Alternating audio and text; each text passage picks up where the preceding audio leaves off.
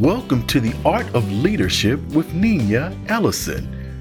Join Nina as she explores the underlying value of soft skills in the lives of healthy leaders. Thank you, Barry. And I'm so glad you all have joined in the second part of a two part podcast with Mercy Achola. Mercy is a leader with over 20 years of experience who was born, raised, and educated in Kenya. And as she shared with us in her first podcast, she was 23 years old before she got her first passport. Mercy, in sharing a little bit about myself as a young leader, I, I knew from an early age that grounding my leadership in core values and not just expected deliverables was critical to the advancement of my career. But I didn't have the skills to share, the skills to articulate why values such as meaningful relationships trumped deliverables. I remember studying Peter Drucker, the father of modern management, stating that culture trumped strategy, but I struggled with knowing how to convey this in terms to others that they would listen.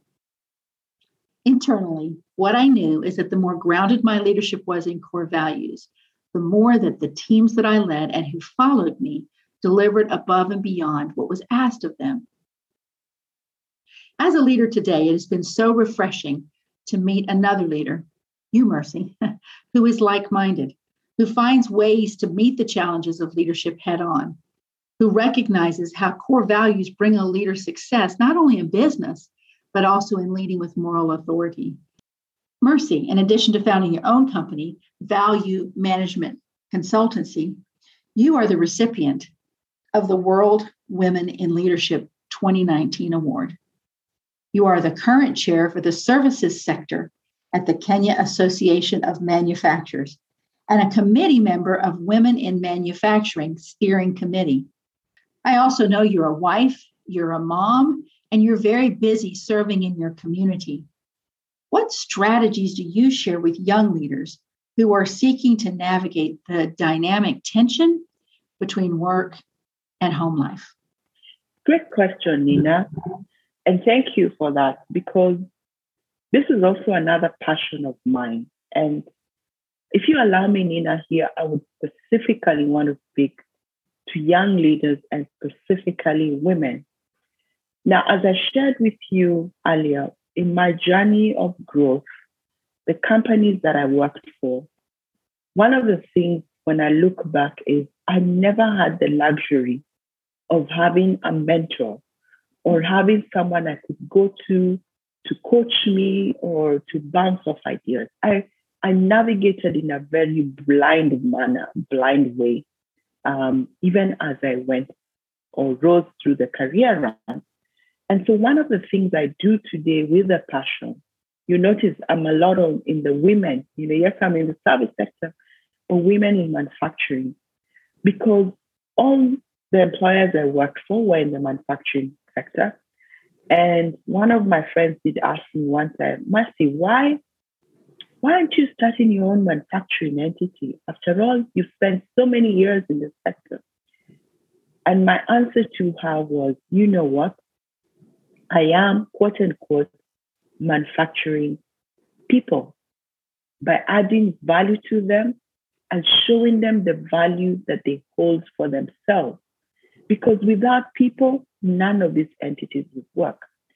And so, what I would share as a strategy for any woman, specifically wanting to grow in their path and they're having to juggle the dynamic work environment um, their their work life, their personal life, because we know there's mental health awareness currently ongoing, uh, and then also being there for your family, for your friends. The first thing I would say is prioritize. Get your priorities right and know what is important when at what point in your life. I left my son at the age of four to go and take up a job abroad. A lot of people, Nina, thought I was crazy at the time. What are you doing? Leaving your son behind, a four year old. But I can tell you, Nina, if I was to rewind the clock, I would still do that the same way because at that point in time, my career was important. I wanted to grow, I needed to grow. I was in that space that if I had not taken that opportunity at the time, I would have probably lived to regret it for the rest of my life. But after being in Europe for two years and coming back home one day, the first time ever, coming, having been with my son, I brought him back home. And as I left for the airport, my son broke down and cried. And as a mother, Nina, you know this. That image struck me to the depths of my heart. The image never left my mind. And as I traveled back for work, I knew it was time to make a shift. My time of being the career woman, traveling the world, clinching deals and serving clients had come, was coming to an end. And the next time my family came to visit, I had a conversation with my husband and I said, I think I'm done here. It's time to get back home because I realized I could get this spark, but I was losing out in my son's life and I wanted to be there for him. So that's one example. Of course, I can give you many others, but I would say prioritize, know what is important for you. Secondly, get to know also the seasons.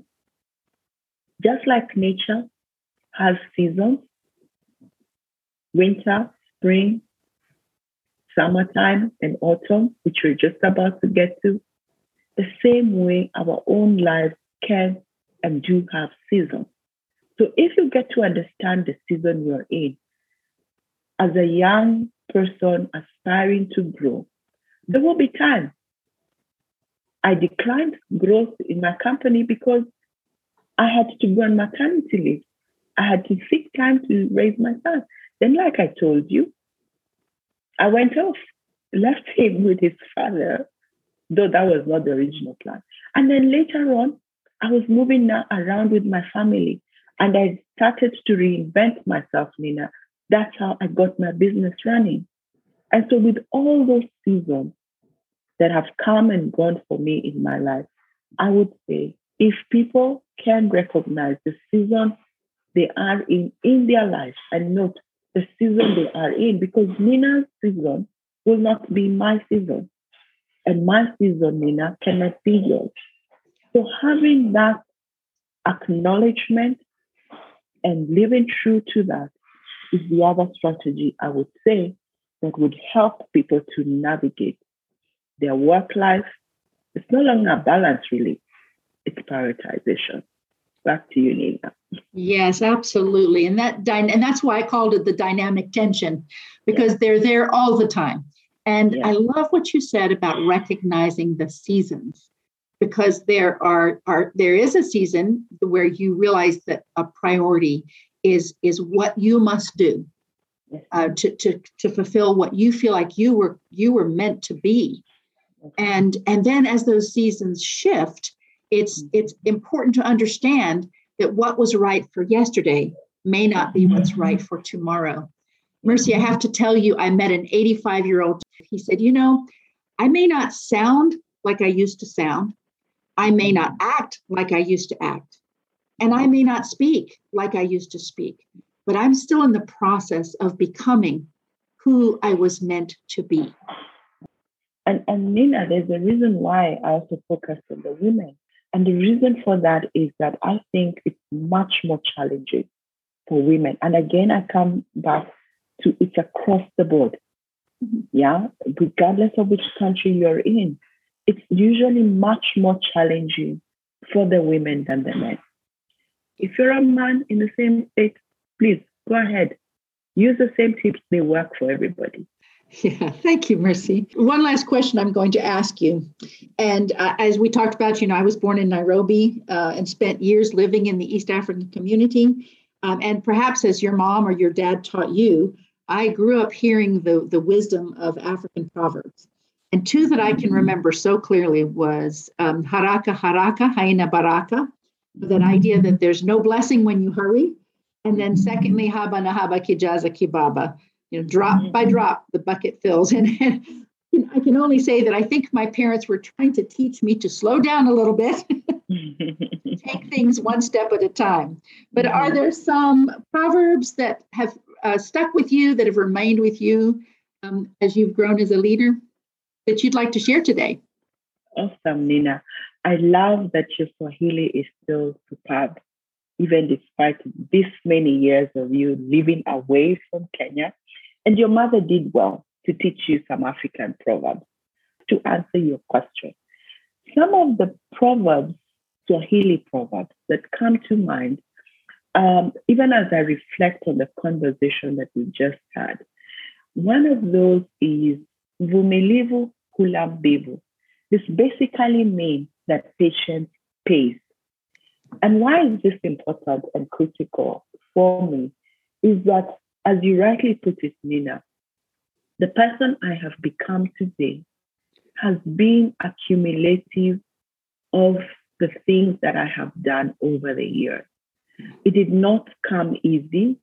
There's been, in fact, Nina, I need to tell you here, I am publishing a book. The book is going to be called The Power of Three.